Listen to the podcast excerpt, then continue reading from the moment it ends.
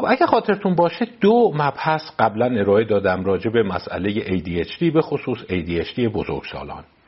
و علاوه بر اینکه علامت شناسی الگوی اون و در واقع عوارضی رو که به جا می‌ذاره براتون به بحث گذاشتم اشاره کردم که فقط مسئله کمبود توجه و تمرکز نیست. در واقع یکی از خطاهایی که افراد مرتکب میشن اینه که حس می‌کنن که خب یه مسئله هست من توجه هم کمه اون حافظه کار کردیم قدرت در واقع کافی نداره و مسائل زود از ذهنم میپره یا نمی‌تونم تمرکز کنم. ولی عملا دیدیم بیشتر افراد فقط از این مسئله رنج نمی‌برند و همینطور که پا به سن می‌ذارن عوارض دیگه ای ظاهر میشه. که این عوارض رو اگر من بخوام خدمتتون نشون بدم می‌تونیم در اسلاید 53 اونها رو ببینیم. افراد رفتارهای تکانهی پیدا می‌کنند.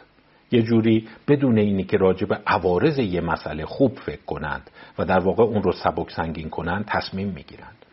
خیلی هاشون از خستگی و کاهش انرژی شاکیند احساس می‌کنن کم میارن طی روز اون مقدار انرژی که دارن برای انجام وظایف روزمرهشون کفایت نمی‌کنه. اهمال کاری توشون خیلی پررنگ میشه. میگن کارا همش نیمه تمام میمونه. هر کاری میاییم بکنیم وسط کار احساس می‌کنیم که به تاخیر میفته تعلل پیش میاد میریم سراغ یه کارهای نامربوط کارهایی که اولویت نیستن و آخر سر می‌بینیم وقتی اون موعد مقرر می‌رسه نمی‌تونیم کار رو ارائه بدیم. خیلی ها اینو اشاره می‌کنن میگن مثلا وقتی پایان نامه داریم دنبال می‌کنیم برای امتحانات می‌خوایم آماده بشیم می‌خوایم یک کاری رو تحویل بدیم به صورت حالا ترجمه تعلیف یا بالاخره یک کاری که نیازمند یک مدیریت قوی هست می‌بینین عملا نمی‌تونن سازماندهی کنن و کار رو زمین میمونه.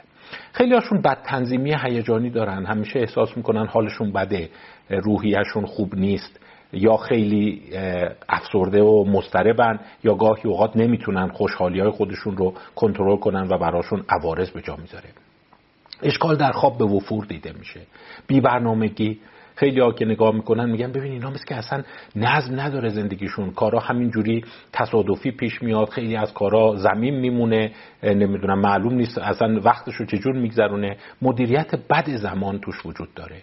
بی انگیزگی یکی از مشکلات دیگه هست میگن انگیزه نداریم کار کنیم انگیزه نداریم درس بخونیم. وقتی می‌خوایم مثلا بریم سر کار همش اسم می‌کنیم بابا این چیه؟ اصلا احساس بدی بهمون میده. و بالاخره احساس شرم و سرزنش خودشون و اعتماد به نفس پایین و احساس اینکه من چرا اینجوریم؟ من چرا با بقیه فرق دارم؟ و چرا من نمی‌تونم مثل بقیه موفق باشم و کارام رو سر موعد مقرر انجام بدم؟ پس ببینید شما اگر می‌خواید در این قسمت سوم در واقع مبحث رو دنبال کنید می‌خوایم به راهکارهایی بپردازیم که برای اختلال توجه و تمرکز در بزرگسالان وجود داره. منتها نکته که می‌خوام بگم اینه که بیشتر مشکلات دیگه الان مشکل توجه و تمرکز نیست. این مجموعه که الان شما تو اسلاید 53 می‌بینید و الان براتون نام بردم. برای همین بیایم اگر راهکارهای بالینی راهکارهای عملی رو شروع کنیم در اسلاید 54 اولیش رو خدمتتون ارائه بدم. من برای سهولت شما و دوستانی که می‌خوان این مباحث رو دنبال بکنن اون جاهایی که حس کردم یه نکته بالینی داره یه جایی می‌تونه بهتون کمک کنه یه ستاره گوشه سمت راست هر اسلاید گذاشتم البته بعضی اسلاید ها دو تا ستاره دارن بعضی اسلاید ها سه تا ستاره دارن. این تعداد ستاره ها نشون میده که چقدر اون نکته مهمه. و اگه شما می‌خوای از این چرخه معیوب اختلال توجه و تمرکز و عوارض اون رهایی پیدا بکنی به این ستاره ها دقت کن به خصوص اونایی که دو یا سه ستاره هستن. خب یه ستاره بیام اینجا خدمتتون بگم. وقتی شما احساس می‌کنی ADHD داری وقتی حس می‌کنی مبتلا به این بیماری هستی عمده مشکل در نقص توجه نیست دیگه. الان که شما در سن بزرگسالی هستی نوجوانی و کودکی رو پشت سر گذاشتی دیگه مشکل شما این نیست که من نمی‌تونم 15 ثانیه به طور ممتد روی چیزی تمرکز کنم یا پرتحرکم همش یه جا نمی‌تونم بشینم. میشه. الان شما با انبوهی از عوارض متوجه این که در اسلاید قبلی براتون توضیح دادم. پس اینجا یه سوال شما هم جواب داده میشه. چرا من همش دارو عوض می‌کنم؟ دوز دارو مکم و زیاد می‌کنم؟ خیلی معجزه ای نمی‌بینم. مگه نمیگن این داروها برای درمان ADHD مثلا خیلی ها همین داروی ویاس رو استفاده می‌کنن ریتالین استفاده می‌کنن ترکیبات آمفتامینی استفاده می‌کنن. ولی میگن اثر نمی‌کنه و از این روانپزشک به اون روانپزشک میرن برای اینکه یه داروی مناسب پیدا کنن. خب جواب قضیه در اینه که الان دیگه مشکل شما اون مشکل نقص توجه و کمبود توجهی که در یک کودک پنج ساله هست نیست. شما یک انبوهی از مشکلات پیچیده داری که دیگه با دارو درمانی به تنهایی کمک در واقع برطرف نمیشه. آیا دارو کمک می‌کنه؟ ممکنه. ممکنه به بعضیا کمک کنه به بعضیا نکنه. من از کجا بفهمم کمک می‌کنه؟ خب یه راه حلش اینه که به کمک روانپزشک زیر نظر روانپزشک دارو رو همینجا یه ذره ناامیدتون کنم. بیشتر سهم رهایی شما از این عوارض دیگه وابسته به دارو نیست. دنبال معجزه از دارو نباشید. این داستانی رو که من باز می‌بینم افراد سوال می‌کنن به صورت مبسوط توضیح میدن نمی‌دونم 15 میلی گرم از این میخوردم بعد کردم 30 میلی گرم 30 میلی گرم کردم بی اشتها شدم بی خواب شدم چی شدم؟ من دارون کدومه؟ بالاخره سی بخورم 50 بخورم ویاس بخورم دکسامفتامین بخورم ریتالین بخورم. جوابش اینه که خیلی اینا دیگه فرقی نمی‌کنه و معجزه برات صورت نخواهد گرفت. پس عمده مشکل الان دیگه در نقص توجه نیست. یه ستاره بدیم بین او بریم اسلاید 55 یه سه ستاره دارم خدمتتون ارائه میدم. این یعنی خیلی مهمه. سه تا بند توش گذاشتم که کنم هر کدومش یه ستاره میارزه. پس اگه خواستید راجع به خودتون فکر کنید این سه بند رو مرتب تو ذهنتون داشته باشید.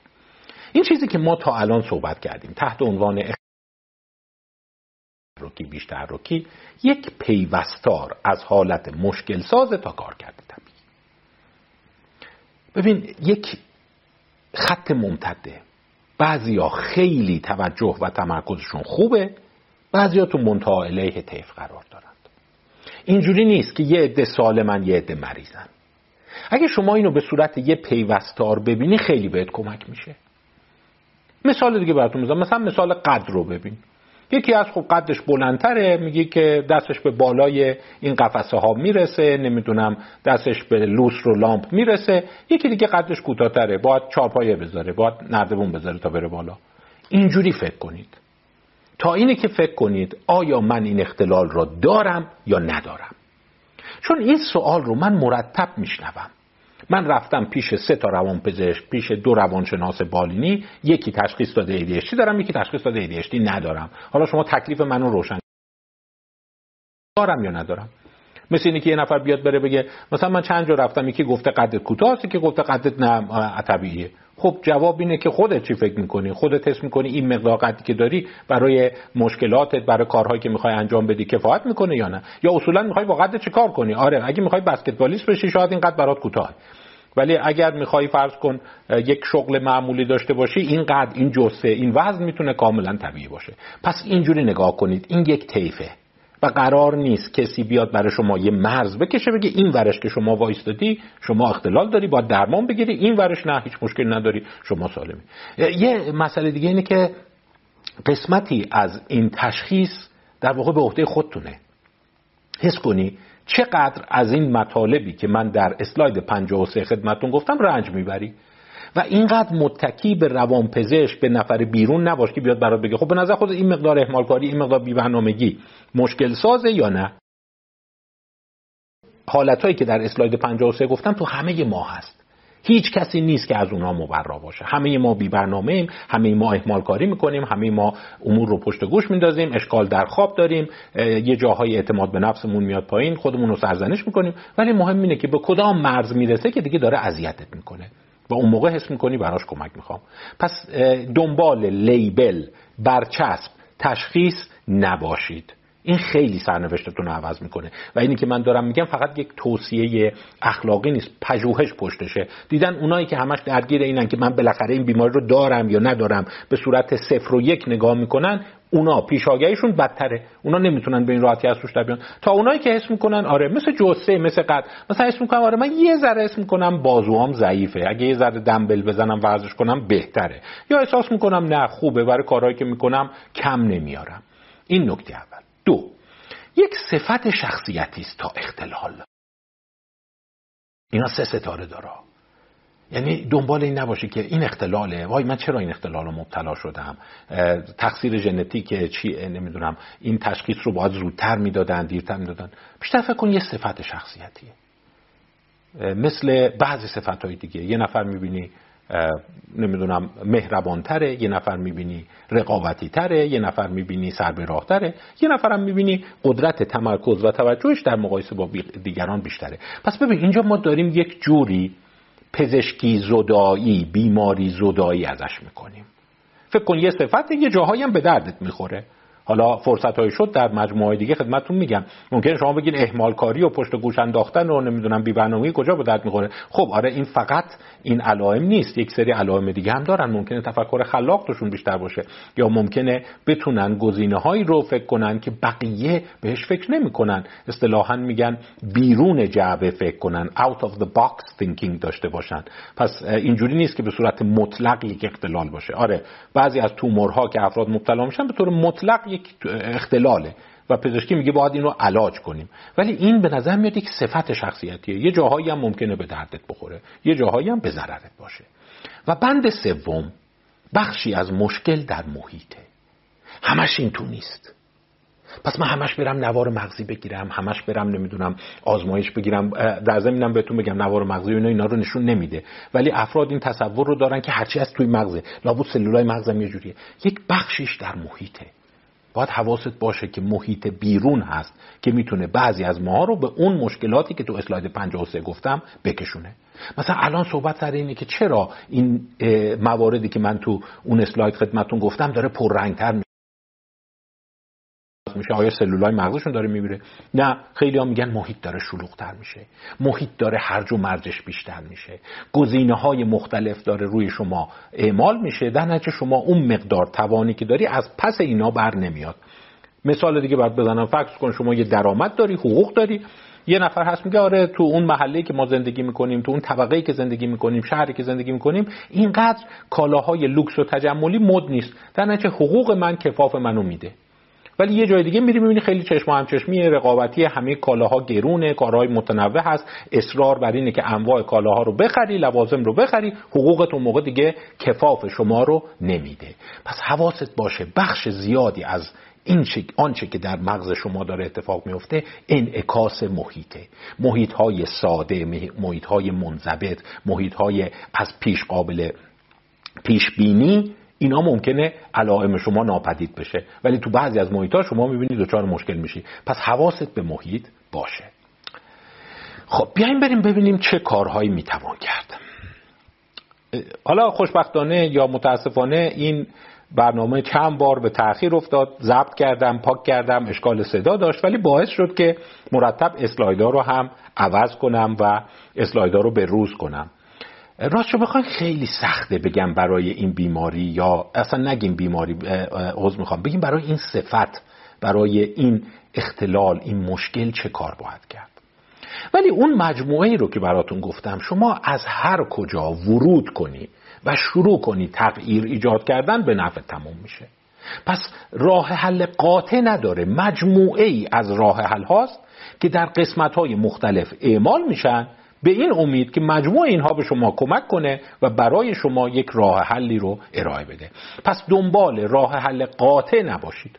یک سری مجموعه راه حلاست که اینا جمع میشه کم کم رو هم سوار میشه و باعث میشه که شما بتونی از این چرخه مشکل ساز خودت رو جدا کنی.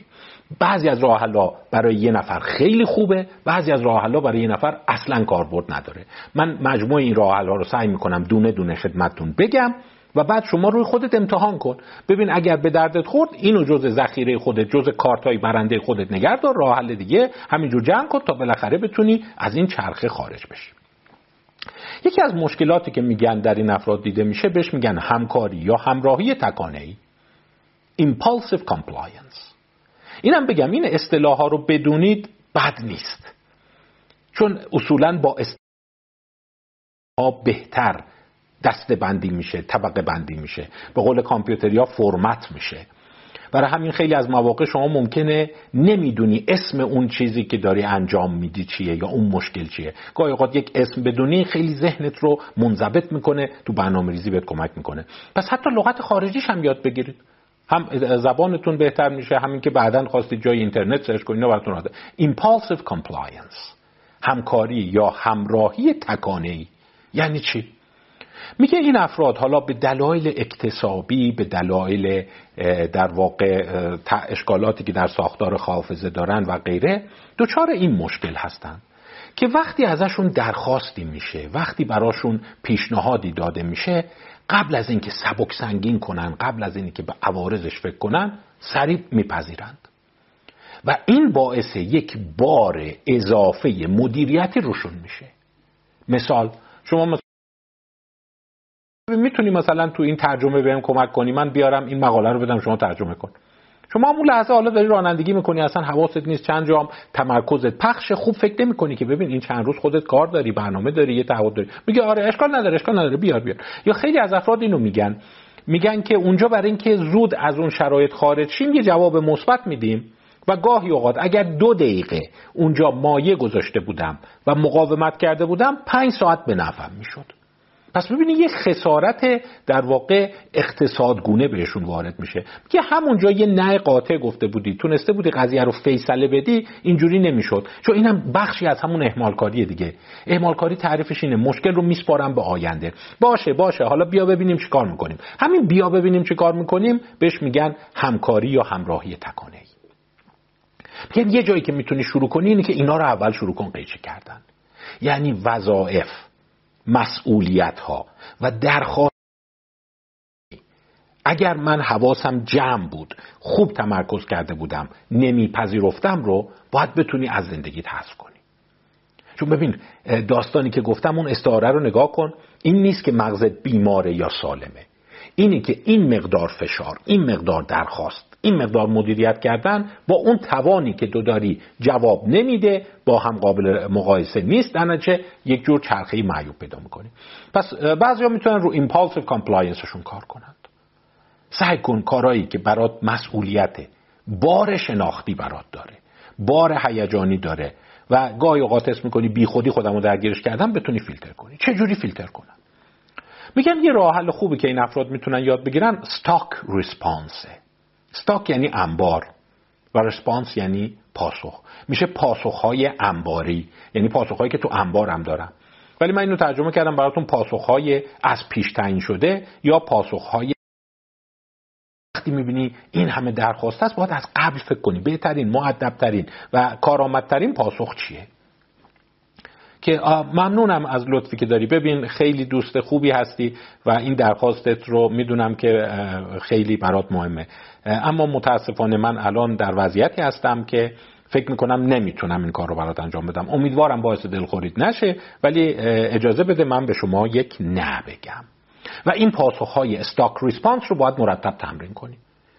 چون خیلی از افراد اینو میگن. میگن اون لحظه برای اینکه فقط از فشار رها بشم گفتم باشه باشه باشه. حالا فردا بیار ببینم چی میشه. همون فردا بیار ببینم دوچار یک نوع بدهکاری میشه. یادتونه تو مجموعه قبلی خدمتتون گفتم تو قسمت قبلی که بعضی از اینها بدهکاری اجتماعی حس می‌کنند.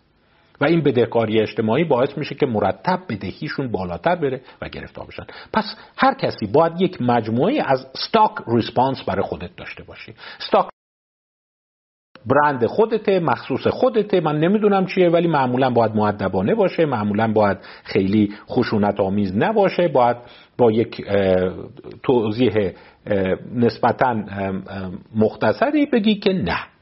و یه نکته مهم توی این پاسخهای brand response یا stock response شما اینه که نیاز نیست دلیل بیاری و اصلا بهتره دلیل نیاری چون دلیل آوردن خود مقدمه میشه از اینی که بعدا احساس بدهکاری اجتماعی بکنی و بعدا بپذیری. مثال مثلا می‌تونم اینو من بیارم امروز شما برای ترجمه. آه نه نه ببخشید. امروز من باید برم سر بزنم منزل مادر. خب اگه طرف برگشت خب فردا میارم چی؟ اون موقع که شما چون یه دروغ گفتی یه دلیل آوردی احساس سوشیال دپت بدهکاری اجتماعی می‌کنی تو بدهکاری اجتماعی میگی خیلی فردا بیار مسئله نیست. پس اینکه امروز ماشینم خرابه امروز نمی‌دونم دارم سر راه برم یه جایی نمی‌دونم فردا لوله کش می‌خواد بیاد خونمون رو تعمیر کنه نمی‌دونم همه اینا دلیل نباید بیاری. چون با ساقط شدن دلیل شما احساس بدهکاری می‌کنی و بعدش مجبور میشی بپذیری. دلیل نمیار صرفا نمی‌تونم. دیگه دلیلش رو ندارم.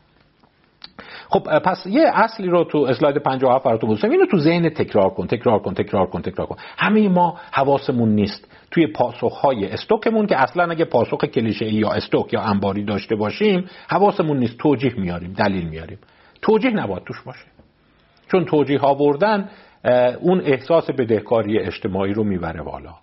مردم فکر می‌کنن اگر توجیه بیارن بالا طرف مقابل خب آو تفلکی پس الان گرفتار مثلا بیماری مادرش هست. ولی خب هفته بعد چی؟ زنگ می‌زنه میگه الحمدلله مادر خوب شد. میگه بله حالش خوبه. ها پس حالا می‌تونم انجام بدم. دیگه اون موقع شما نمی‌تونی.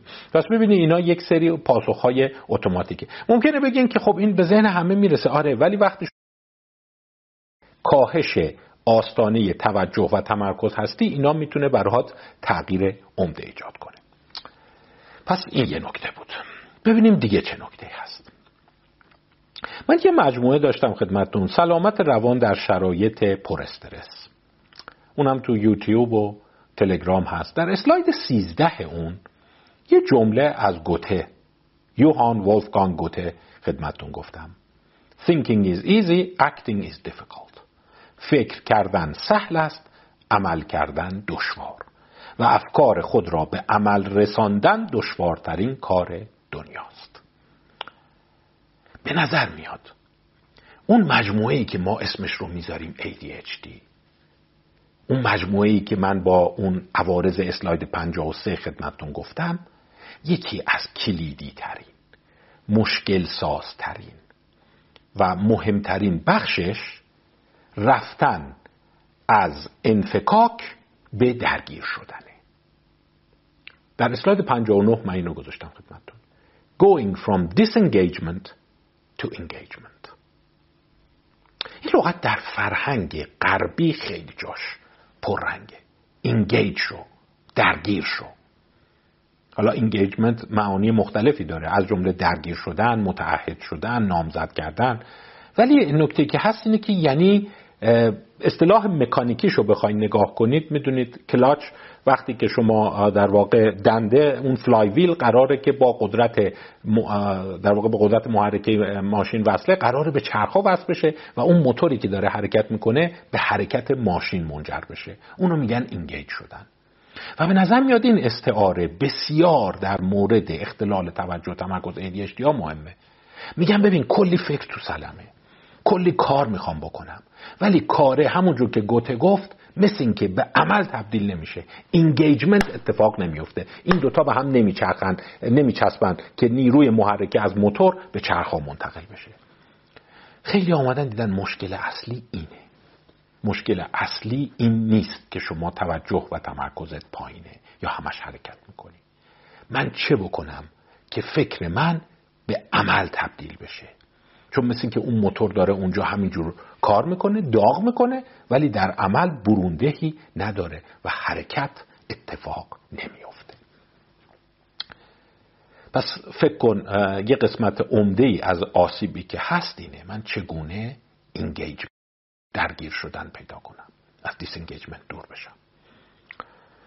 یه اصطلاح دیگه ای هم به کار می‌برن. ببین گفتم این اصطلاحات رو باید همینجور تو ذهنتون بچرخونید. کالبد شکافی اهمال کاری procrastination autopsy.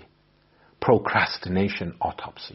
اهمال کاری رو بعضی وقتا تعللم میگن برای پروکرستینیشن گذاشتم. یعنی همش کارا رو میندازم عقب کارا رو انجام نمیدم. همش دارم ول میچرخم. دارم وقتم رو می‌کشم.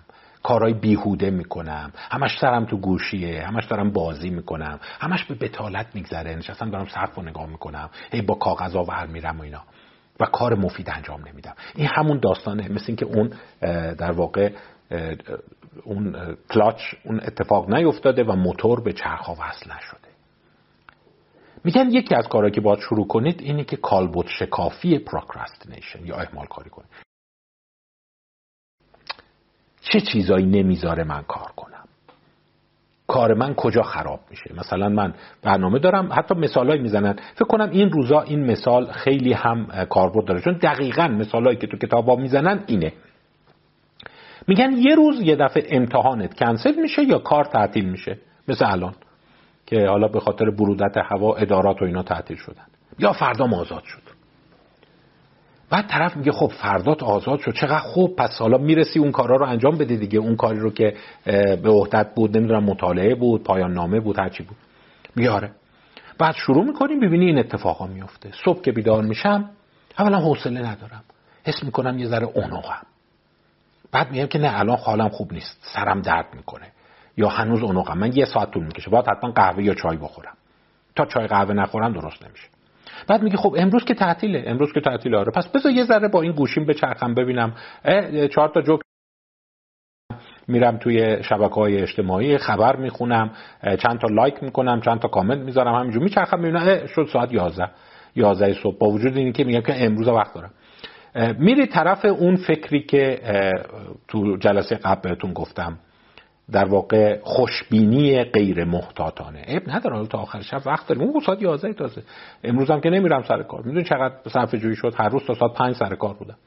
خب پس این احساس وجود داره و بعد شما می‌بینی همینجور داری کارهای مختلف می‌کنی. بعد یه دفعه خودتو به یه کارهای دیگه مشغول می‌کنی. می‌بینی مثلا کمد ریختی بیرون داری پیرانا رو جابجا می‌کنی وسایل کمد رو جابجا می‌کنی مرتب ساعت رو نگاه می‌کنی ولی یه جور بیخیالی بی تفاوتی همینجور میری جلو. و بعد یه دفعه این حس رو پیدا می‌کنی که نه الان حسش نیست. الان توان شد. این مثال می‌زنم هر کسی یه جوره. بعد که حسش نیست یه جوری میگی که خب اب نداره حالا پس از خونه هستم می‌زنم بیرون. برگشتم وقتی حسش اومد شروع می‌کنم. بعدش هم که میشه نه شب میگه ای وای از نه صبح تا نه شب من علکی فقط چرخیدم.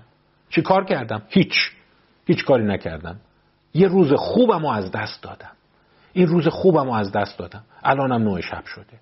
بیا. من اصلا نمی‌تونم کار کنم. دیدی؟ تلس شده. و بعد اون روز از دست میره. خیلی ها کالبوت کافی که می‌کنن اتوپسی که می‌کنن میگن همچین اتفاقی افتاد. پس بیایم ببینیم از کجاها میشه این درگیر شدن رو دامن زد. نه ساعت تمام ده ساعت تمام دوازده ساعت چرخیدی وقت تو هدر دادی آخر شبم معیوس و پکر و اینا به این نتیجه رسیدی اب نداره. فردا رو مرخصی می‌گیرم امروز که گذشت فردا رو مرخصی می‌گیرم فردا نه صبح قرار می‌ذارم دیگه این دفعه کارو می‌کنم. و باز می‌بینی همین سناریو تکرار میشه. خب کجاها میشه دخالت کرد؟ اگر این یه بخشیش کار ADHD دیگه. آره. اون صفتی است که در شما هست از کودکی بوده و بعدا به صورت یه عادت ثانویه در اومده و الان داره شما رو اذیت می‌کنه. و گفتیم هم که ویاس و اینا به این کمک نمی‌کنه. می‌خوری ببینید تو بدتر شد. چون بعضی حتی اینو میگن میگن دارو که می‌خوریم این سرمون تو گوشی رفتن و بازی کردن و نمی‌دونم هی وول خوردن و اینا بدتر میشه. یعنی به نظر میاد اصلا این دندهه بیشتر مثل که انگار دور موتور میره بالا ولی عملا به چرخ منتقل نمیشه. ذهنم حتی پرکارتر میشه ولی عملا نمی‌تونم پاشم و حرکت کنم. اگر این تجربه رو داشتید توی کالبوت شکافی احمال کاریتون بدونید شما احتمالا با تعدادی افکار اتوماتیک مواجهید. دیدن در این سناریو یک سری افکار اتوماتیک است. پس تو این کالبوت شکافی پشت گوش اندازیتون ببینید افکار اتوماتیکتون چی. داره. حس انجام کار رو ندارم الان. الان حسش نیست. الان باید یه چایی بخورم. الان حواسم جمع نیست. الان هنوز خواب آلودم. بذار خواب از سرم بپره. بعضی از این فکرهایی که میاد ایناست. یه فکر دیگه اینه که من اصلا نوشتن متنفرم. بگی الان برو تا نوک کوه و برگرد. من میرم ولی اگه بگی یه صفحه بنویس اصلا نمیشه. یه جوری میشم. نمی‌تونم بنویسم. ای وای بازگیر کردم. الان وقتش نیست. لحظه درستش شروع می‌کنم. بذار قشنگ ذهنم رو جمع کنم. بذار ذهنم رو قشنگ متمرکز بکنم. حالا هر کدوم از اینا برای شما به قول خارجی ها رینگ بل کرد رزونانس کرد تو کلتون اس کرد. او افکار اتوماتیکی من ایناست. خیلی ها میگن اون لحظه موعودش لحظه درستش بیاد. و یه فکرهای دیگه ای که گفتم معمولا همون نه شب هشت شب ده شب میاد امروز هم حروم شد. امروز هم, هم مثل روزهای دیگه حروم شد. از فردا. دوباره فردا از صفر. بذار فردا امیدوارم اول وقت حالم خوب باشه. و بالاخره احساس خشم سرزنش خود و شهر من چرا اینجوریم؟ من چرا عمرمو دارم هدر میدم؟ آخه ببین من چقدر چیزم بقیه مردم دارن کار می‌کنن. روزاش بیا. روز تعطیل هر کی می‌بینی الان رفته کلی کار کرده فعالیت کرده. جلو افتاده مردم زرنگن. من روزمو به بتالت میگذرونم. اصلا من مثل شم می‌بینم عمرم داره میگذره و هیچ کار مفیدی نمی‌کنم. یعنی همه اینا افکاری هستن که به صورت اتوماتیک میان تو ذهن این افراد. پس یه کار اینه. تو اسلاید 61 گذاشتم. یه ستاره به این دادم. یه جور باید یه فکری برای این افکار اتوماتیک کنید. بشناسیدشون و فکر کنید چجوری می‌تونید مهارش کنید. این افکار اتوماتیک رو چجور مهار می‌تونی بکنی؟ بریم جلوتر یه ذره توضیح میدم. فکر رو که من دو ستاره بهش دادم. اسلاید 62 دو. تا ستاره براش گذاشتم. اونیه که باید لحظه ایدئال و موعود بیاد تا شروع کنم. قبلتر من به این گفتم به میگم front end perfectionism. Front end perfectionism. در مقابل back end perfectionism. Front end perfectionism این فکر اتوماتیکیه که ببین هر کاری یه لحظه تمیز داره یه لحظه خاص داره. اون لحظه حواس جمعه خونه آرومه از نظر فیزیولوژیک آرومم نه گرسنم نمی‌دونم لباسم خوبه هموم رفتم خوابمو کردم نمی‌دونم وسایل خونه رو جمع کردم. اون لحظه لحظه یکی شروع می‌کنم و افراد مثل که در انتظار اون لحظه موعودند این نوعی از کمالگرایی است. منتها برخلاف کمالگرایی دیگه که بهش میگن back end perfectionism اونایی که مثلا شما یک کاری رو انجام میده حس می‌کنی به کافی خوب نیست. مثلا یه چیزی می‌نویسی بعد پاره می‌کنی میریزی دور یکی دیگه می‌نویسی نه این خوب نشد خوب نشد. این یکی مثل که داره فسفس می‌کنه. این دقیقا engagement اتفاق نمیافته. این مثل این که موتور به ماشین وصل نمیشه. هی داره گاز میده گاز میده. منتظر بذار نه نه سر این. به هم یه چیزایی هست. بذار صبح زود باشه. حالم خوب باشه. یه جوری از نظر روحی آماده باشم. قرار نباشه تا شروع کردم یه اتفاقی بیفته. خب الان آخه یه روب دیگه مثلا قرار پیک بیاد دم در. بذار پیک بیاره. یا قرار مثلا یکی زنگ بزنه. بذار زنگ بزنه جواب اونو بدم. یعنی وای میستی که جواب همه چی اتفاق بیفته اینا خوب بشه و بعد من شروع کنم. دیدن این نوعی فسفس کردنه تو ADHD ها خیلی زیاده. رو بتونن بشکنند. حالا چجوری میشه شکستش؟ ادامه مطلب رو دنبال کنیم. ولی حواستون باشه. انتظار مخرب برای لحظه ایدئال و موعود شروع. این یکی از اون جاهاییه که باید بتونی ردش کنی. جو باید بپری تو گود. ببین الان بدترین موقع است. هم باید برم همون نمی‌دونم غذام نخوردم.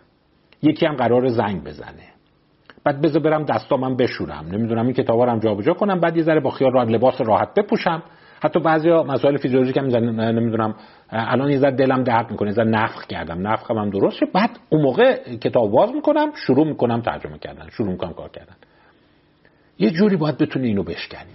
یعنی عادت کنی که حتی تو بدترین مود بدترین جا شروع کنی.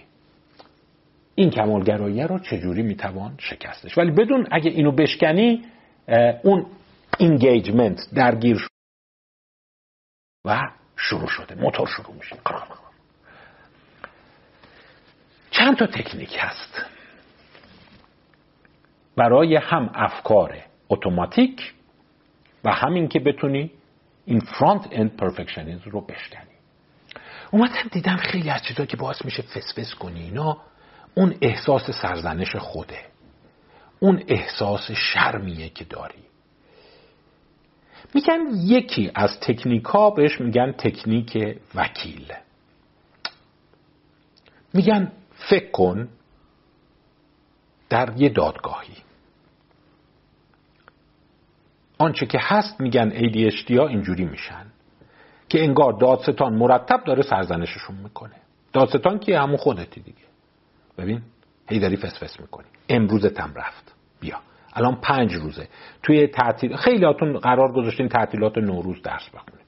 دوازده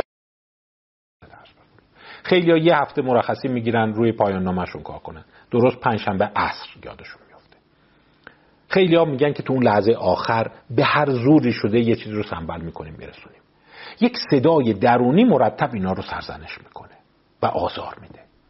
چجوری میشه این صدا رو که یه فکر اتوماتیک خفه کرد یکی از تکنیکا میگن همین تکنیک وکیل مدافع.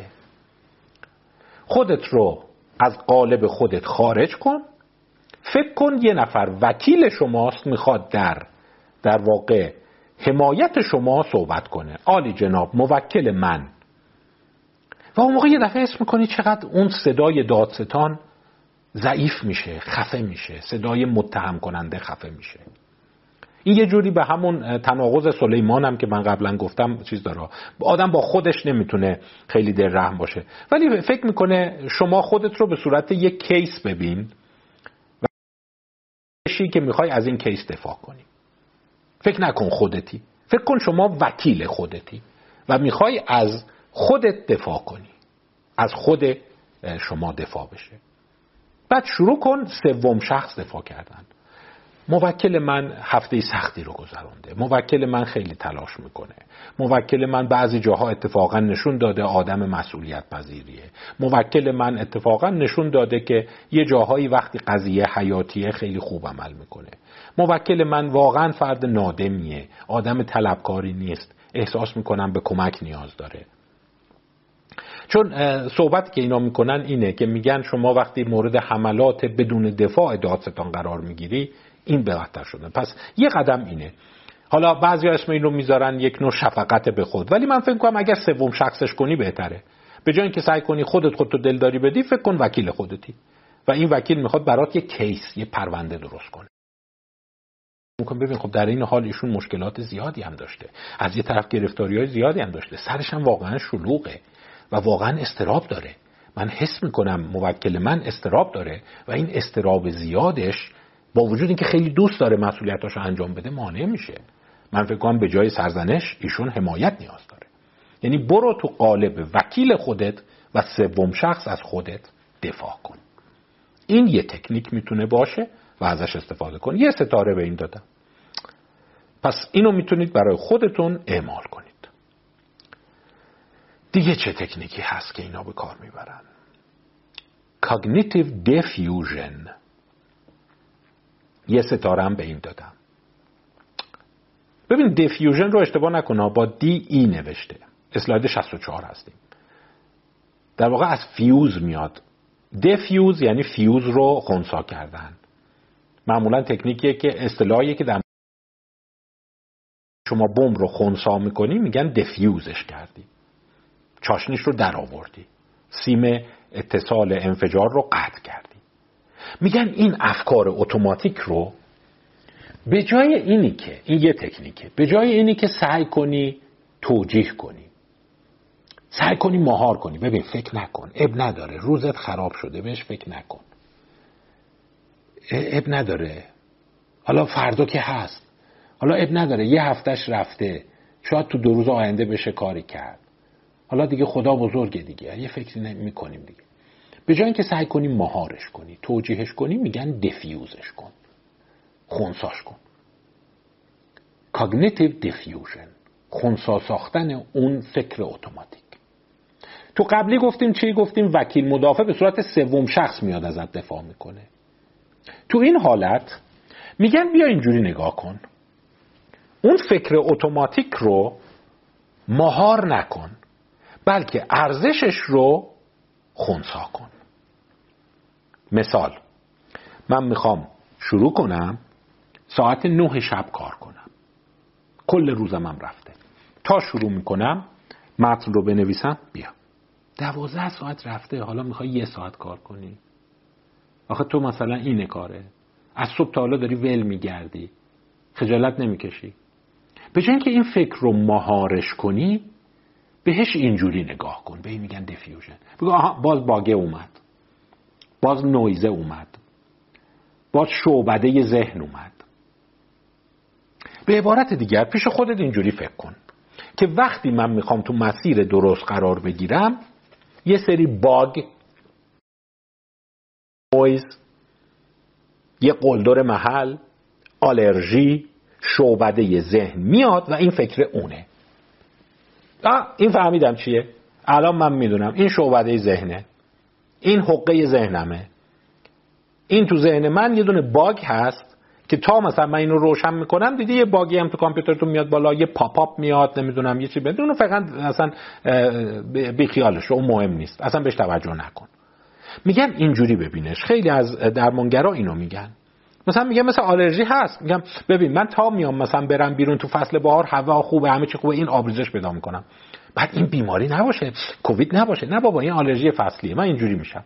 وقتی میگی آلرژی فصلیه تمام اون آبریزش از چشمت تمام عدسه کردنت تمام گرفتگی بینیت رو شما از حالت بدخیم به یه حالت بیارزش یا خونسا منتقل می‌کنی.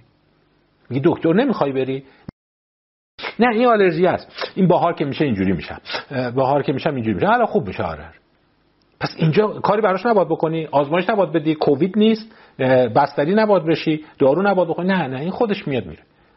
میگن اون فکرهای اتوماتیک رو هم به جای اینی که مهارش کنی دفیوزش کن. میگم بیا اومد. من هر وقت می‌خوام کار کنم یه نمی‌دونم یه چیزی ویروس یه bug ی اون تو هست این فعال میشه. این حرفایی هم که می‌زنه اینه. روزت رفت حالا دیگه فایده نداره وایسا موت موت بیاد و بعضی هم حتی میگن یه قلدر محله یه مزاحمه. بیا باز دارم میرم سر کوچه یارو مزاحمه پیدا شد. ولش کن توجه نکن بهش. بیا برو از اون بر این متلک خودشو می‌خواد بگه.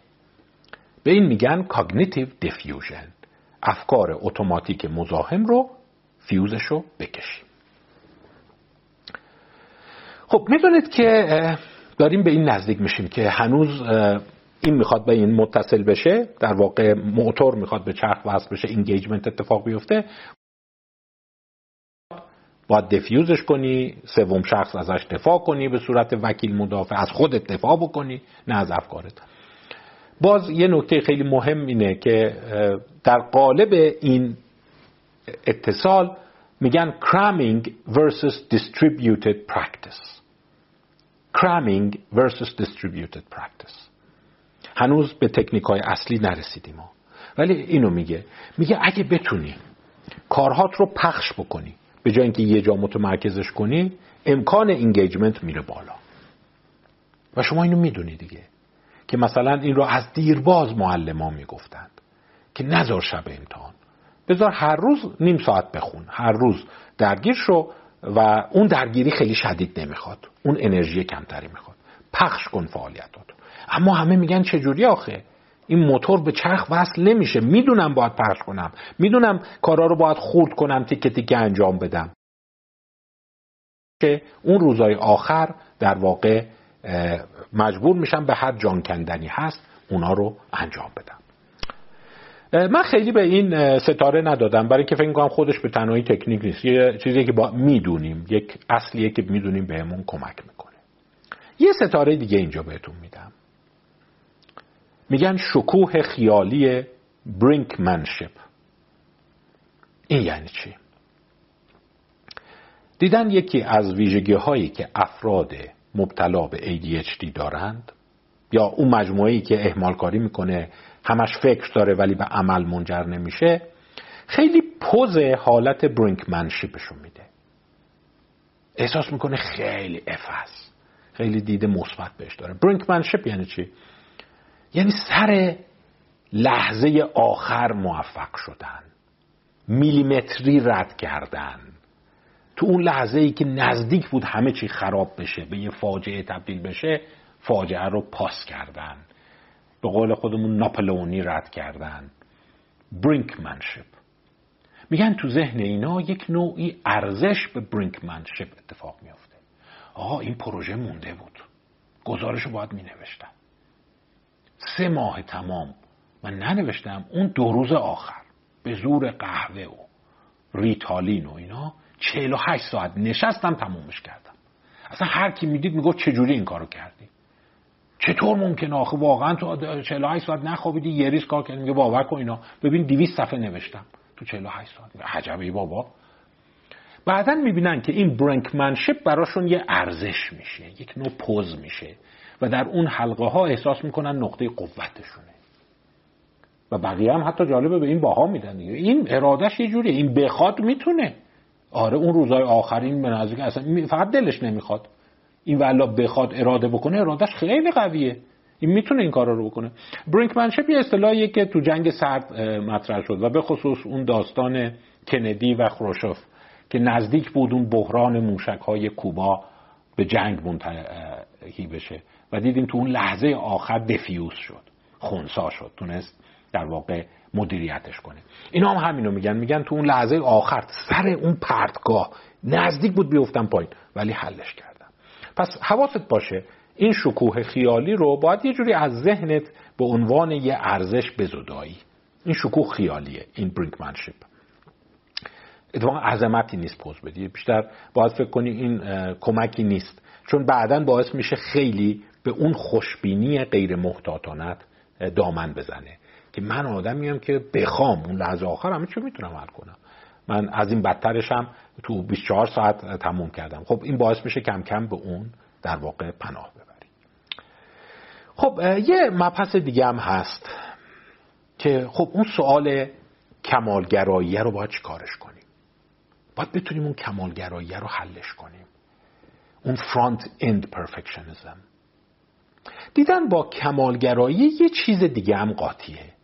تفکر همه یا هیچه با اونی که این لحظه موعود باید پیدا بشه برای شروع. می‌دونی اون لحظه موعود هم یکی از اون جاهای خیلی مهمه که خدمتتون گفتم. دیدن اینا باز تفکر همه یا هیچ ارتباط داره؟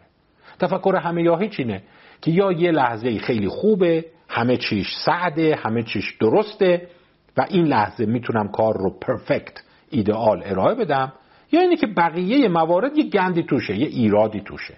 این یکی روحیم بده اون یکی هموم نرفتم اون یکی این کاغذه همرام نیست نمی‌دونم لپتاپ خودم پیشم نیست گوشیم شارژش نیمه است و در واقع باید یه جوری وایسم تا همه چی درست بشه. و مثال هایی که می‌زنن میگن آره شما خیلی از موارد مثلا آیا وقتی می‌خوای بازی کنی آیا وقتی می‌خوای مکالمه کنی میگی باید 100 درصد گوشیم شارژ داشته باشه تا زنگ بزنم. نه شما با 10 درصد شارژ با 5 درصد شارژ هم زنگ می‌زنی پس چجوره که وقتی پای اون کار پیش میاد دوست داری همه امور وجود داشته باشه؟ باید معما داره کم کم آشکارتر میشه. باید یه جوری اینو بشکنی که یه کار نیم بند یه کاری که به نظر خودت اصلا کامل نیست باز از هیچی بهتره. و در واقع باید بتونی اون رو دنبال بکنی. من اینجا یه ذره از بحث اصلی دور بشم. به یک اصطلاحی اشاره کنم که بعدا تو مباحث دیگه بهش خواهم پرداخت. به نظر میاد این ناتوانی ذهن ما در اندازه گیری کردن و درست کردن درجات تو خیلی از امور جریان داره. یعنی یک استعداد مهمه. من از جمله یک کتابی رو می‌خوام معرفی کنم. اون بحث رو هم دنبال بکنید. بحث در واقع تفکر خاکستری است. در مقابل تفکر همه یا هیچ. و در واقع چرا انسان ها نمی‌تونند اون وسط بسنده کنن که خب آره ببین مثلا همین که الان یه یه رو وقت داری. همین یه رو هم یه دو پاراگراف کار کنی خودش خوبه دیگه. چه اشکال داره؟ نه. باید قشنگ همه چی آروم باشه خونه آماده باشه تا اصلا وقت داشته باشم که این کار رو شروع کردم دیگه تمومش بکنم. نه اینی که حالا یه, یه ذره کار کنم فایدهش چیه؟ قرار قطع بشه یا قرار از خونه برم بیرون. چرا کارهای نیمبند و نصف نیمه رو قبول نداریم؟ این با یه پدیده دیگه هم تو زندگی مربوط میشه. این یکی خیلی کتابی نیست یه ذرش ابداع خودمه. اسمشو گذاشتم کمیسازی شرارت. Quantification of evil. چرا برای ما سخته که شرارت امور بد رو بتونیم کمی سازی کنیم؟ یعنی اینا بده ولی اون یکی کمتر بده. ممکنه همه ما میگیم بد و بدتر داریم ولی در عمل مثل که ذهنمون اینجوری نیست. عمل ذهن ما نمی‌تونه درجات رو خوب تشخیص بده. من در مباحث دیگه به این اشاره خواهم کرد. از کارهای کانمان هست از کارهای remembered self خیشتن به یاد آمده در مقابل خیشتن تجربه کرده است که به نظر میاد ما نمی‌تونیم سختمونه که بدیها رو طبقه بندی کنیم و بهشون نمره بدیم. یه دفعه همه چیزها توی یک قالب قرار می‌گیره. از بحث دور نشیم. فقط بخواستم این لغت رو خدمتتون بگم و بعد باز ادامه بدیم ببینیم به کجا می‌تونیم برسیم. مقایسه غیر کارآمد با دیگران. یه ستاره هم به این دادم. میگه این افراد شروع می‌کنن لحظات بد خود را با دوره خوب دیگران مقایسه کردن. این یه اصطلاح قشنگه. داگلاس موری هم اینو در مورد جوامع به کار می‌بره. به نظر من این نکته مهمیه. لحظات بد خود را با دوره های خوب دیگران مقایسه کردن. این توی همون در واقع سوگیری تایید هم وجود داره. یعنی من مثلا میام سریع تمام اون زمانهایی که به بتالت گذروندم وقتایی که کشتم کارهایی که ناتمام انجام ندادم اونا یادم میمونه و در مقابل کارهای تایید شده دیگران رو می‌بینیم. این یه خطای بسیار در واقع مشکل ساز در ذهن ماست. ما میایم فیلیر خودمون رو با موفقیت های دیگران می‌بینیم. حتی میگم داگلاس موری گفته تو تمدن مینه یعنی شاید ریشه قشنگی توی این وجود داره که وقتی فرهنگا می‌خوان خودشون رو با هم مقایسه کنن میان مثلا اگر شما یک دید منفی داشته باشید تمام بدی های فرهنگ خود رو با خوبی های اونا نگاه می‌کنی. مثلا فرض کن ما نامنظمیم چیم؟ بعد مثلا ببین اونا چقدر سر وقتن. در عوض ممکنه مثلا یکی باشه که ما تمیزیم ولی اونا مثلا اینقدر نظافت رو رعایت نمی‌کنن. ولی می‌بینی شما میای قسمت بد خودتو با خوب دیگران مقایسه می‌کنی. پس حواست باشه اینم یکی دیگه از نکاته. اسلاید 71 باز یه تکنیک دیگه. اینا هر کدوم از اینا یک بخش میشه. می‌تونی روش کار کنی که من چجوری بیام در واقع یک مقایسه منصفانه داشته باشم. قسمت بعدی چی میگه؟ میگه وقتی شما دوچار حالت ADHD هستی احمال کاری هستی این موتور به چرخ وصل نمیشه باید حواست باشه که تاکتیک های خودت رو مرتب تغییر بدی و نیازی نیست عین تاکتیکای دیگران رفتار کنی. ما اینو شاهدیم. افراد حواسشون نیست. میاد میگه بقیه چیکار می‌کنن؟ منم همون کارو بکنم. شما چجور درس می‌خونی؟ منم همونجوری درس بخونم. شما نمی‌دونم چجوری چیز می‌کنی؟ منم همون کارو بکنم. ولی حواسش نیست. این نکته اسلاید 71 رو من بهش یه ستاره دادم. معنیش اینه باید مرتب تاکتیکاتو بر بزنی. نمی‌تونی از روی دیگران کپی برداری کنی. حالا می‌خوای اسمشو بذاری چون این سر طیف تمرکزی این سر طیف اختلالی. ولی معنوش معنیش اینه. باید مرتب عوض کنی عوض کنی عوض کنی تا ببینی کدوم تاکتیک بهت اثر می‌کنه. با تاکتیکات متنوعتر باشه و احتمالا شبیه آنچه دیگران انجام میدن نخواهد بود. پس یه اشتباهی که می‌کنی همینه. تو اون مقایسه علاوه بر اینکه میای مقایسه می‌کنی شما چجور درس می‌خونی؟ شما در روز چند ساعت درس می‌خونی؟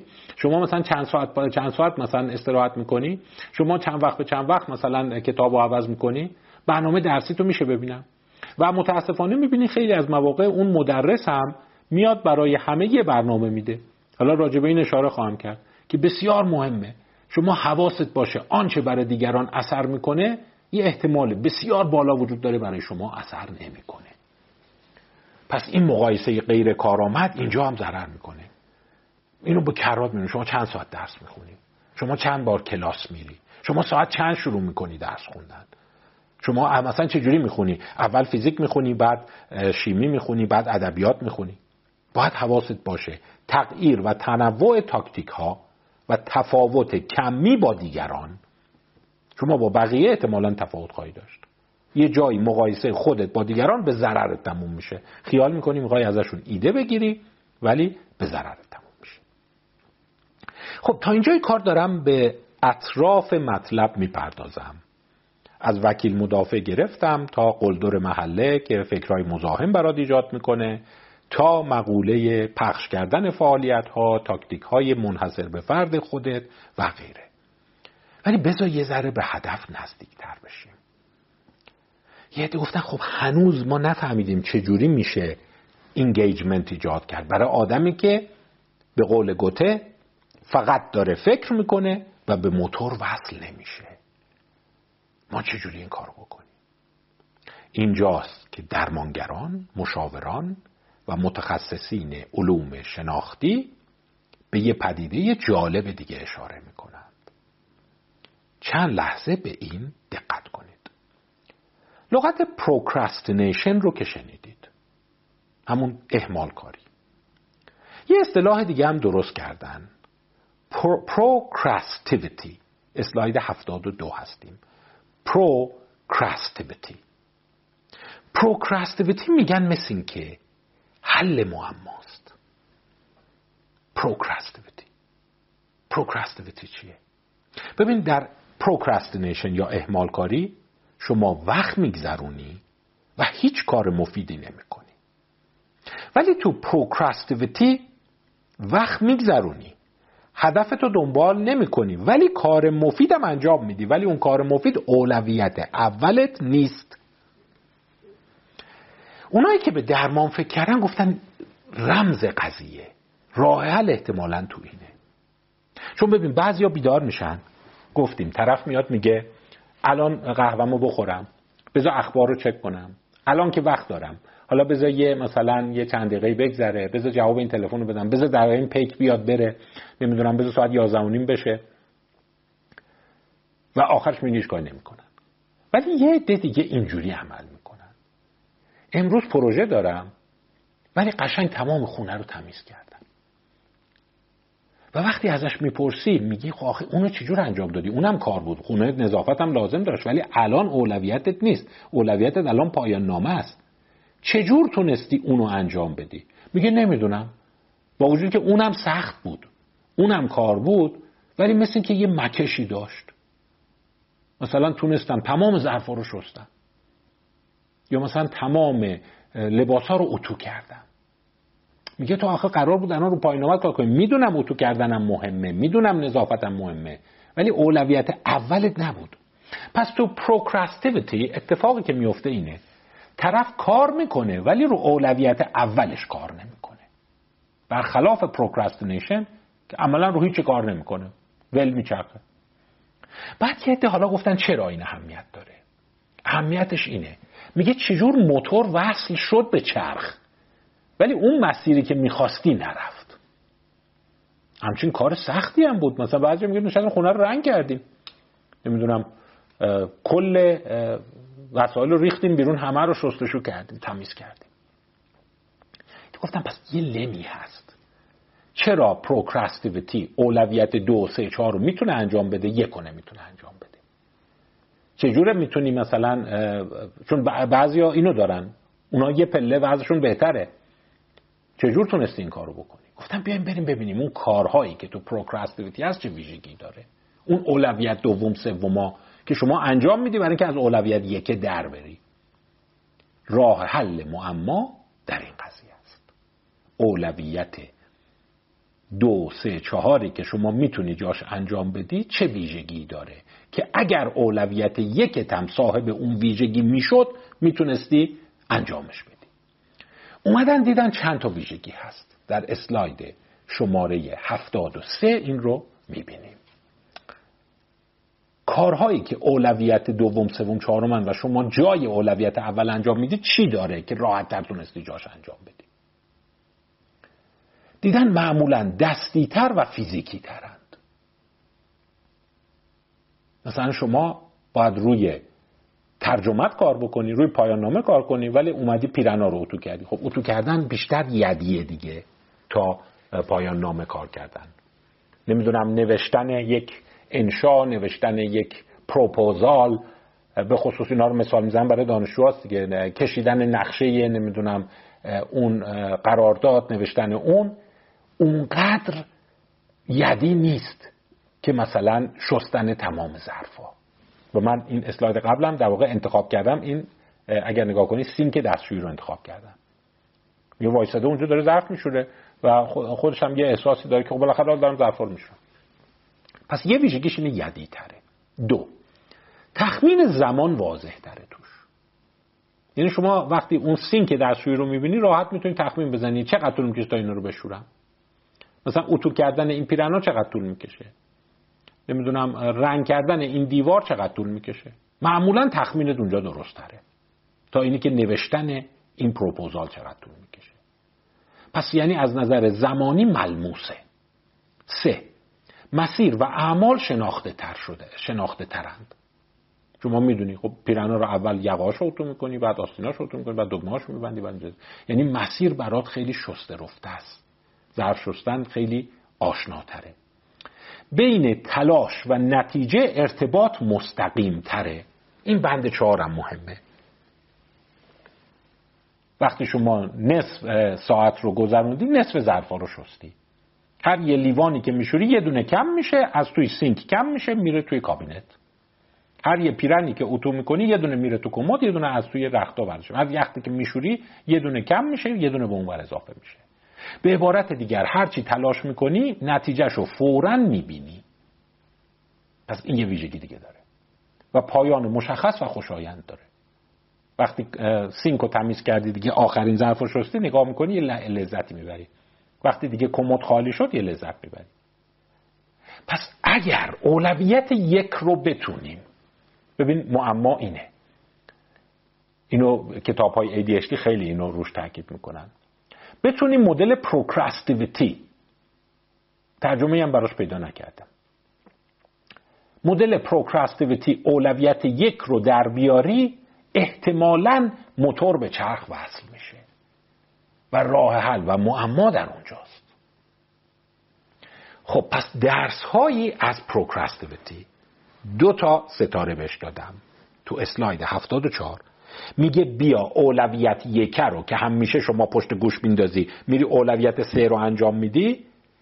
ماهیتا شبیه اولویت سهش بکن.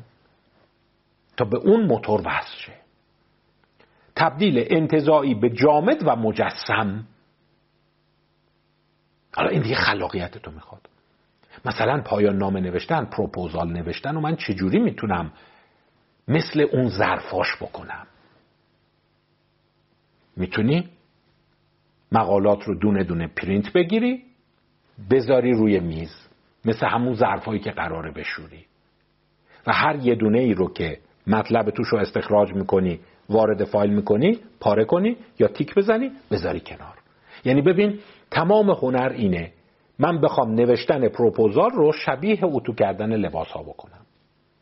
پس یکی این که باید مجسمش کنی. مثلا شما بگی که من باید این ده سفر رو پر بکنم. این ده تا بند رو این ده تا در واقع کادر رو پر بکنم. این همون ظرفا می‌ذاری کنار که وقتی یه دونه یه دونه پر میشه همون احساس رو داری. تا حالا سه تاشو رفتم. تا حالا چهار تاشو رفتم. تا حالا پنج تاشو رفتم. این می‌تونه باعث اولویت یک شبیه اولویت سه بشه اون چرخبنده وصل بشه و موتور را بیفته. پس یکی از کارات اینه. حالا این چجوری می‌تونه باشه؟ من فکر کنم دیگه باید بشینی روی قضیه فکر بکنی. قیچی کنم کاغذ بچسبونم نمی‌دونم هر پاراگرافی رو که قراره مثلا ترجمه بکنم در بیارم اینا رو خورد خورد بچینم یه جا یعنی فکر کن داری ظرف میشوری شروع با حداقل اقدام عملی ممکن. حداقل اقدام عملی ممکن.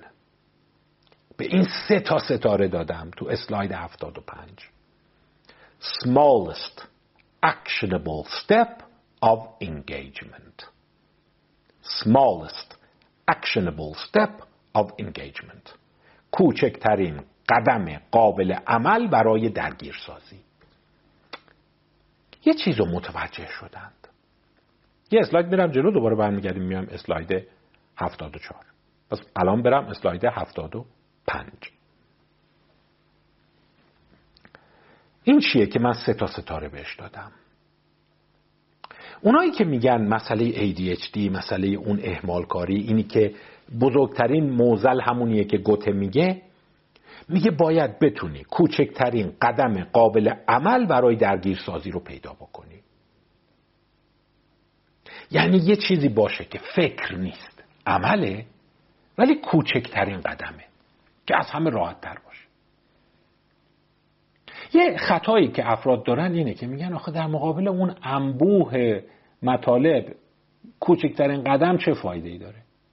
ولی مثل این که موتور اینجوریه که همین که این در واقع کلاچ به اون چرخدنده وصل شد و راه افتاد دیگه گیر می‌کنه.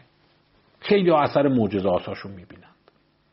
پس شما باید پیدا کنی یه چیزی رو که عمل فکر نیست ولی حداقله و خیلی راحته در نگاه اول ممکنه شما بگی بیارزشه مثلا من می‌خوام پایان نامه شروع کنم.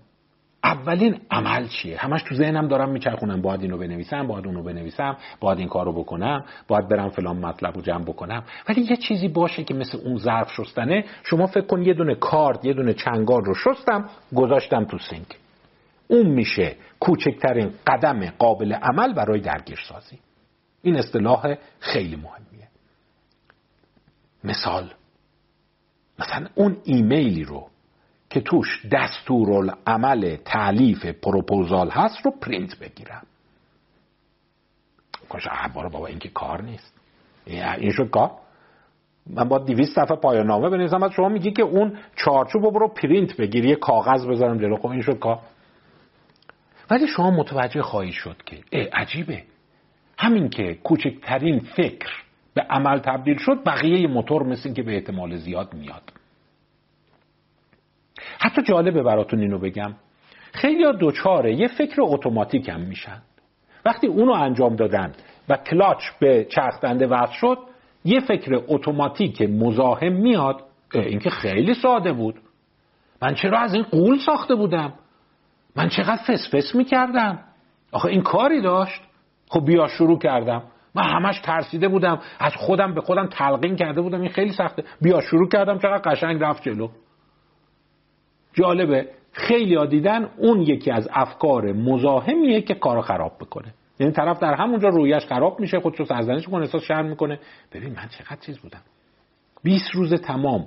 هی امروز و فردا می‌کردم. بابا با همین کار ساده شروع شد. اگه اینقدر راحت بود من عجب آزمون خواهم عجب خری بودم عجب آدم تنبلی بودم عجب نادانی بودم. اونو حواست باشه اون از اون فکر مزاحما از اون آلرژیا از اون شعبده های ذهنه که تو اون لحظه میاد سراغت. چون خود تعجب خواهی کرد که بعد از کوچکترین قدم قابل عمل برای درگیرسازی عجیبه مثل که جریان وصل میشه. اون اتوماتیزم شروع میشه. همونجور که شما وقتی یه تخمه می‌خوری شروع می‌کنی بقیه تخمه ها رو خوردن پس کاری که باید بکنی اسلاید قبل برگردیم انتظاعی رو مجسم می‌کنی و بعد اولیش رو شروع می‌کنی. مثلا من گفتم 20 تا مقاله رو پرینت گرفتم گذاشتم رو میز. اولی رو قراره که یه پاراگرافش رو استخراج کنم بنویسم. این دیگه خب طرف میگه که خب آخه این که خیلی هم سخت نیست اینو من انجام میدم دیگه.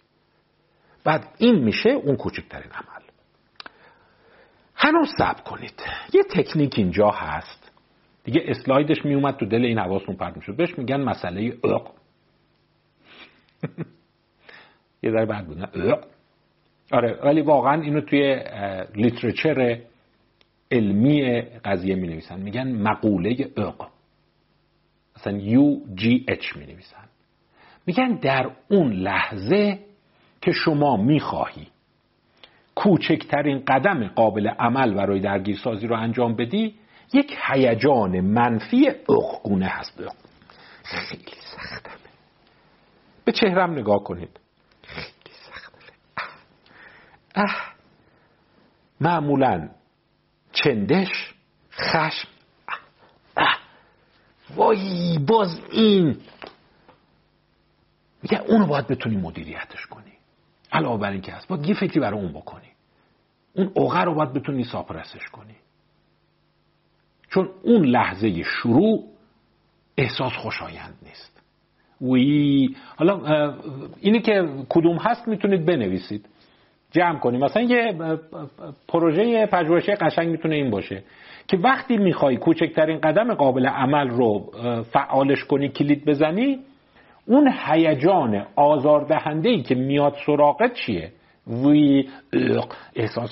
ولی معمولا میگن اق یا چندشه. از این کار من بدم من متنفرم. اینه چی خودم رو فوش میدم؟ یکی از گرفتاری اونه و میگن تنظیم هیجان اینجا به درد می‌خوره. به این برخواهیم گشت. ترسیم اجزا و مراحل. خب شما گفتیم در پروکرستیویتی قشنگ می‌دونی چیه دیگه؟ اینا رو میشورم. می‌ذارم روی میز روی حوله پهن کردم یکی یکی اینا رو می‌ذارم خوش شد بعد می‌ذارم توی قفسه. یعنی یک کار رو به اجزایش تو ذهنتون هست. یعنی وقتی شما می‌خوای پیرن اتو کنی می‌دونی که اینا از تو این سبد در میاد یکی یکی بسته میشه میره تو این کمد اینجوری میره بالا. این کمد که پر شد توی این میره بعد توی این میره. دیدن برای همینه که اولویت سه مکش ایجاد می‌کنه جای اولویت یکو می‌گیره. برای اینکه تو اجزایش خود شده. پس اگر من می‌خوام پایان نامه بنویسم علاوه بر اینکه باید انتظاعی رو به جامد و مجسم تبدیل کنم باید اجزاش رو بنویسم. مثلا ده تیکش کنم. جمع کردن reference ها. انتخاب reference ها. خلاصه کردن ده reference نوشتن دو صفحه. نوشتن هشت صفحه. جمعبندی قسمت چیز همینجور میره جلو ده قسمت میشه و هر قسمت در واقع خرد میشه به اجزای خودش. و وقتی حداقل رو گذاشتی بقیهش خودش مکش ایجاد میشه.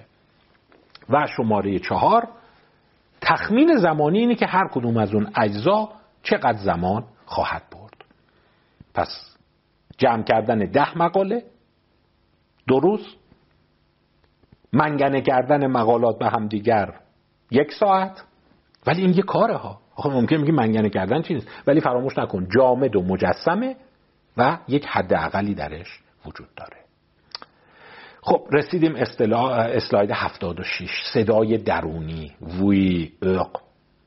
صدای سرزنشگر یا چندشگونه در سر. هنگامی که می‌خوای اون حداقل فکر و عمل رو انجام بدی. مجموعه ای از فکرهای اتوماتیک با بار هیجانی. و یک تنش بالای هیجانی داره. به نظر میاد این مانعه که نمی‌ذاره شروع کنی. ببین من اصلا صحبت این پایان میشه کهیر می‌زنم. من صحبت شروع پروژه میشه این پشت گوش افتاده اصلا می‌خوام چیز کنم. مامانم هم میگه بیا بشین شروع کن می‌خوام شروع کنم اصلا یه جوری میشم. مامان صحبت نکن حالم به هم می‌خوره. اینو من چیکار کنم؟ حالا گفتیم مجسمش کن حداقلش رو درست کن ولی باید بتونی این اوغه رو هم یه جور مدیریتش کنی. مدیریت و مهار اق براتون دو ستاره گذاشتم. اسلاید هفتاد و هفت. میگر یکی از چیزهایی که همزمان به داد اق می‌رسه نه به داد شما. یعنی باعث میشه اون عقه زورش زیاد بشه اینه. چند تا فکر داری؟ باید این فکرها رو بزنید تا اون عقه زورش کم بشه. حس و حال انجامش نیست. ببین الان حوصلش ندارم. ببین الان صحبت نکن. اینو جلو من صحبت نکن. الان اوقاتم تق میشه. الان می‌خوایم خوش باشیم. باید خلقم خوب باشد تا کار کنم. آخه کسی مثل من از این کار بدش نمیاد. تو نمی‌دونی من چقدر از نوشتن بدم میاد. نمی‌دونی من چقدر از پروپوزال نوشتن بدم میاد. تو نمی‌دونی من چقدر از ترجمه بدم میاد. حتما یه ایرادی دارم نمی‌دونم. یعنی اون عقه علاوه بر اینکه یه هسته بدخیم هیجانیه توسط یه سری فکرهایی تقویت میشه. یکی از اون فکرها اینه که خب آدم باید یه کاری رو انجام میده با روی خوش انجام بده. این چیه؟ من خودمو نمی‌تونم از اذیت کنم که. من چرا باید آخه تو این شرایط باشم؟ من چرا اینجوری هم آخه؟ من چقدر بدبختم؟ پس یکی از این فکرها رو باید لغوش کنی. نه خیر. اتفاقا شروع یک کار می‌تونه در بدترین حس هیجانی شما باشه. در چندشاورترین قضیه شما باشه. در ناراحت کننده ترین حالت شما باشه. و اکثر مردم هم مثل شما از این کارا بدشون میاد. فکر نکن شما تکی. و هیچ نیازی هم نیست. برای شروع کار همه چی اون گفتم چی؟ فرانت این پرفکشنیزم بذار عقه بره تا من شروع کنم. بذار من بتونم خودم رو با این چیز کنم. بتونم باش کنار بیام. بذار خودم باهاش یه جور خیالم رو راحت کنم. بذار یه جوری برای خودم حزمش کنم بعد شروع کنم. نه اتفاقا در اوج قضیه می‌خوای شروع کنی.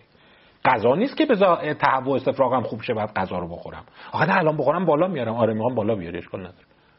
حتما ایراد از من نه ایراد از تو نیست. همه اینجوری هم. حتی بعضیا اینو میگن درمانگرا. میگن برو تو زامبی مود.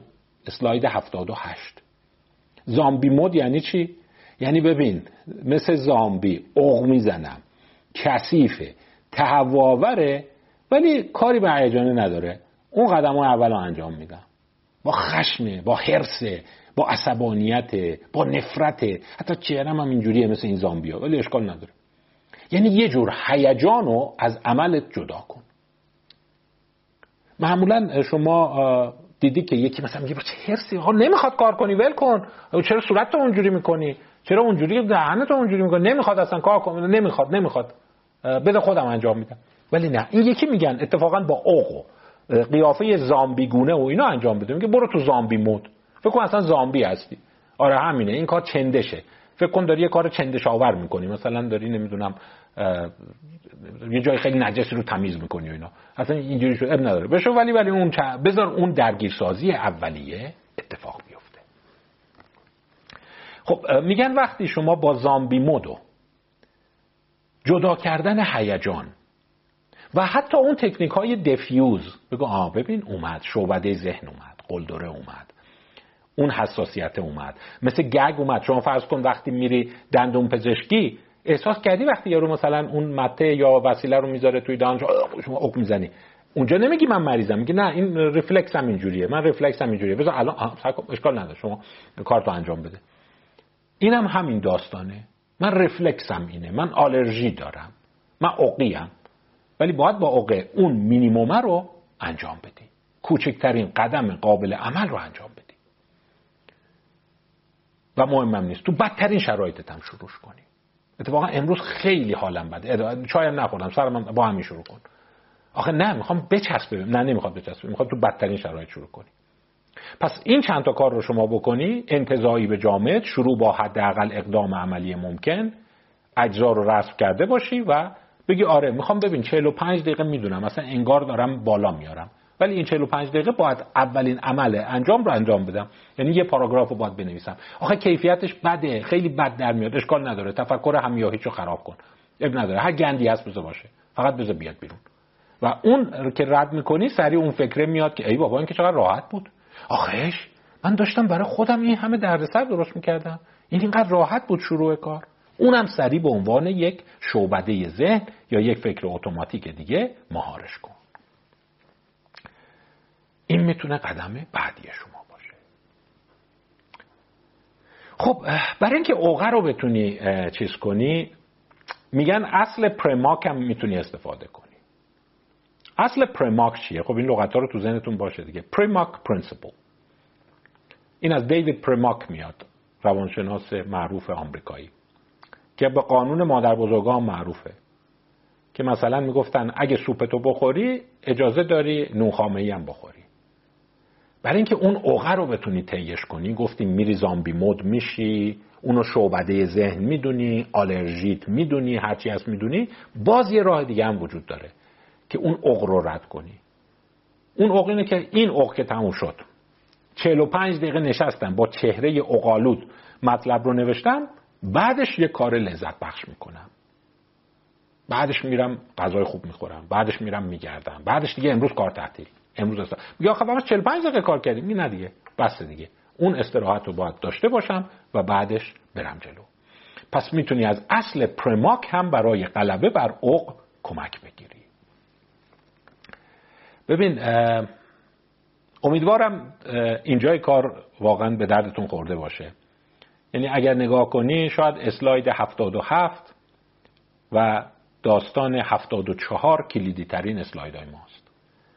یعنی راز رها شدن از اون باطلاق گونه ADHD که گفتم اونو بیماری ندونیم یک منطقه طیف بدونیم اینیه که بتونی این کارا رو بکنی. چون خیلی از ADHD ها اینو میگن. میگن عجیبه کارهای دیگر رو می‌تونیم بکنیم. وقتی به اون کاری می‌رسه که اولویتمونه و گیرمون انداخته و داره اعصابمون رو خورد می‌کنه احساس شرم داده اونو نمی‌تونیم رد کنیم راهش اینه. دارو کمکت نمی‌کنه باید بتونی به عقد غلبه کنی باید مجسمش کنی و اینا. خب نزدیک یک ساعت و 20 دقیقه شد کلیپمون و هنوز یه مقدارش مونده. پس یه پیشنهاد دارم. اینو اینجا متوقف کنیم. اون چند دقیقه باقی مونده رو توی بخش دیگه خدمتتون ارائه میدم. روی اینا فکر کنید. و حتی اگر احساس بدی هم دارید اینو دارم میگم برای اینکه این عقه تو ذهنتون بمونه ها. یعنی این عقه خیلی مهمه. می‌دونم شروع کردنه بسیار گویی عق و چندش آوره. و اون تنظیم هیجانی که بتونه بر این غلبه بکنه بقیه مسیر رو شما تو سرازیری میافتی و انگیجمنت اتفاق خواهد